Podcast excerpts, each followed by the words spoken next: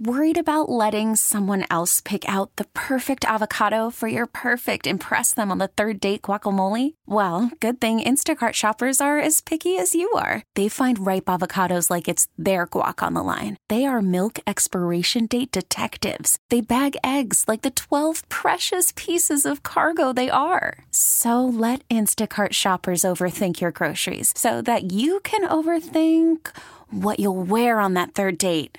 Download the Instacart app to get free delivery on your first three orders while supplies last. Minimum $10 per order, additional term supply. Presented by T Mobile, the official wireless partner of Audacy Sports. With an awesome network and great savings, there's never been a better time to join T Mobile. Visit your neighborhood store to make the switch today. Sal Licata, Sports Radio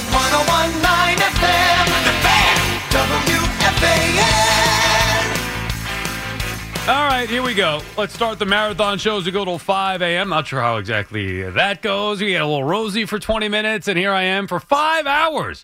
Rosie, where do you get off with that? No, but uh, of course, following the Monday Night Football. Look, couple things. First and foremost, I was on, for those of you who don't know, you tune in on Monday night, which I get. You know, your work week starts on Monday like normal people. Well, mine starts technically Sunday night into Monday morning. So yesterday's show was recapping, you know, the Yankees getting swept. So for me, I mean, we could get into that if you'd like, if you're still recovering from it, Yankee fans. 877 337 6666, which is sad to me that we now sign on officially. And I know yesterday it ended, but in the day after, baseball season's over in New York. And now it's about looking forward to which, you know, these two teams are going to have a big offseason here ahead. And first and foremost, you know, at least you know with the Mets, things are going to remain in order. It's just a matter of who's coming back, who they're going to go out there and sign, what trades they're going to make. Well, the Yankees, you have no idea what's going to happen. We assume that it's going to stand pat because why would you expect anything else from Hal? Hal likes it the way that it is. Do you know the definition of insanity? hmm I think you do. Well, the Yankees have become insane. They are not. I know I'm brainwashed because I lived through the 90s. They are not the Yankees that I grew up hating. Far from it, as a matter of fact. I like these Yankees. They're likable, they're soft. They don't really care about going all in to win. Hey, they'll try, they'll make the postseason year in, year out. But if it doesn't work out, hmm, it's okay. Extend Brian Cashman, extend Aaron Boone, bring them all back. Keep Gleyber Torres, keep Giancarlo Stanton, ex- you know, sign Aaron Judge, bring them all back. Bring up some youngsters from the minors. These Yankees are nice.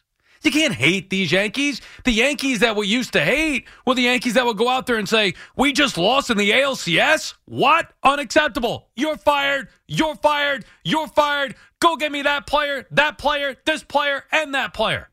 That's what I knew the Yankees to be.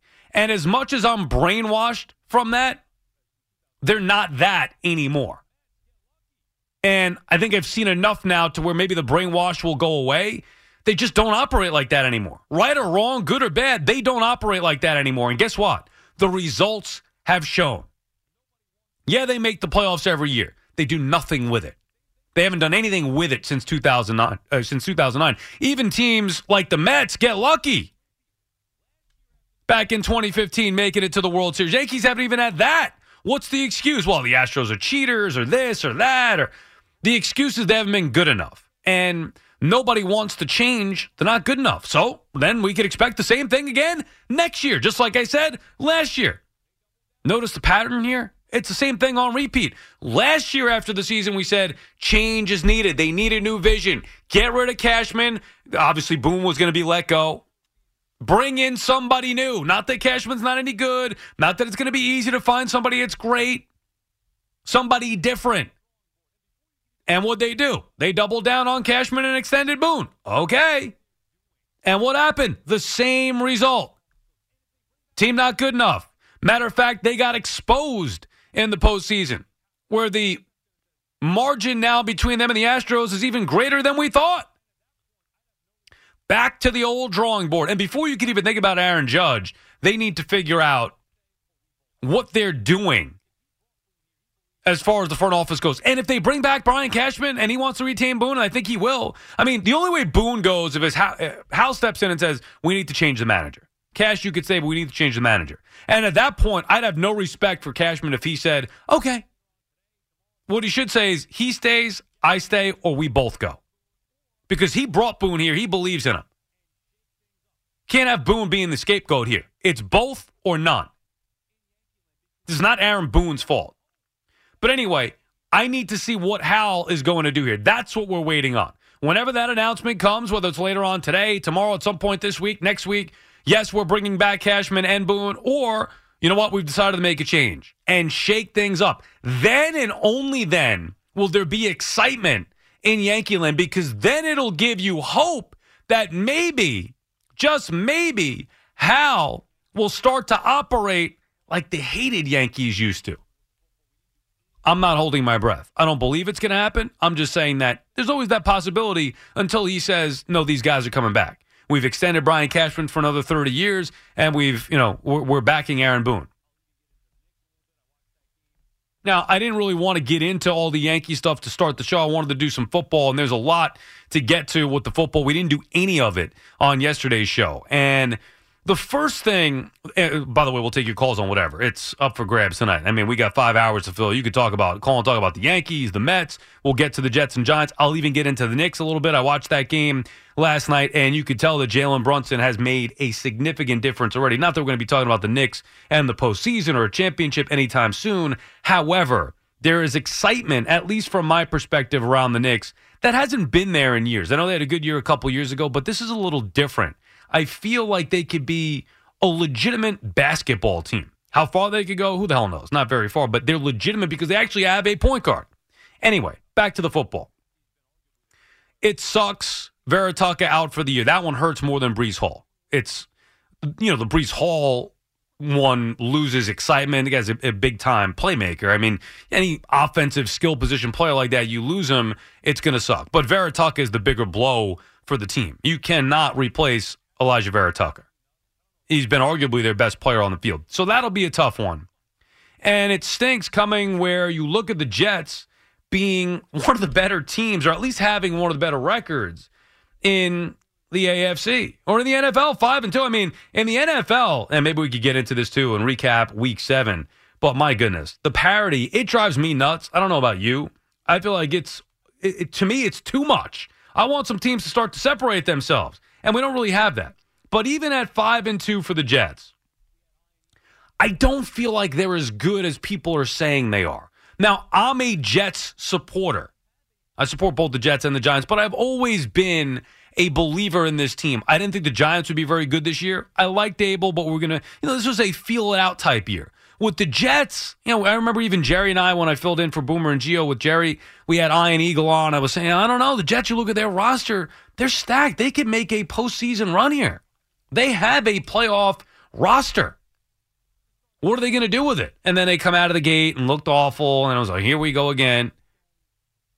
But I still, even though I'm a Jets backer, and even though they're five and two, which is somehow extremely hard to believe. Five and two. I'm going to keep saying it so I can make myself believe it. The Jets are five and two. The New York Jets are five and two to start this year.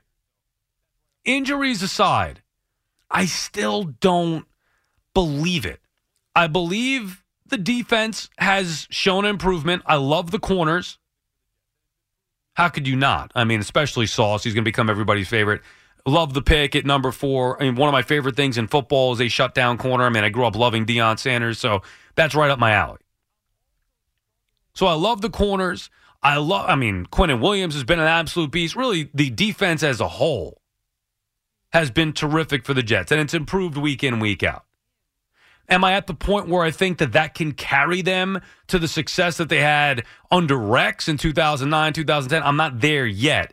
And I'm also struggling, and I love Zach Wilson. I'm a big believer in Zach Wilson. But I'm struggling to really believe in him or this offense or this team because as much as I love running the football, and I love that they've gone, you know, where they run the football the majority of the time, and they've had success doing it. Now, obviously, that may change here. Look, they bring in Robinson from the Jaguars, which should help out Michael Carter as well. It's going to be a different attack than it was with Breece Hall, but they still should be able to run the football. But they need to get to that next step, to be able to be looked at when you look at the top teams in the AFC, to be able to be taken seriously, you need to be able to throw the football. And they do have weapons, but they they're, they're off. Wilson wasn't very good last game. He hasn't been great since coming back. He's been okay and has had some moments, fourth quarter, whatever. But he's got to become a consistent performer for me to believe in the Jets. Which is funny because two, three weeks ago, what I was saying was the best head coach quarterback combination in this town was Brian Daboll and Zach Wilson. And if you ask me now, after the conclusion of week seven, I would say that it's Brian Daboll and Daniel Jones. I think we've now gotten to the point where, and I said this a couple weeks ago with Jones, where, you know what, maybe it's not so bad. When you look around the league and the rest of the quarterback play around the league, not very good. Not a lot of good quarterbacks out there. Even some of the ones who you thought would be good are not very good. Whether that be Tom Brady, Aaron Rodgers, Matt Ryan.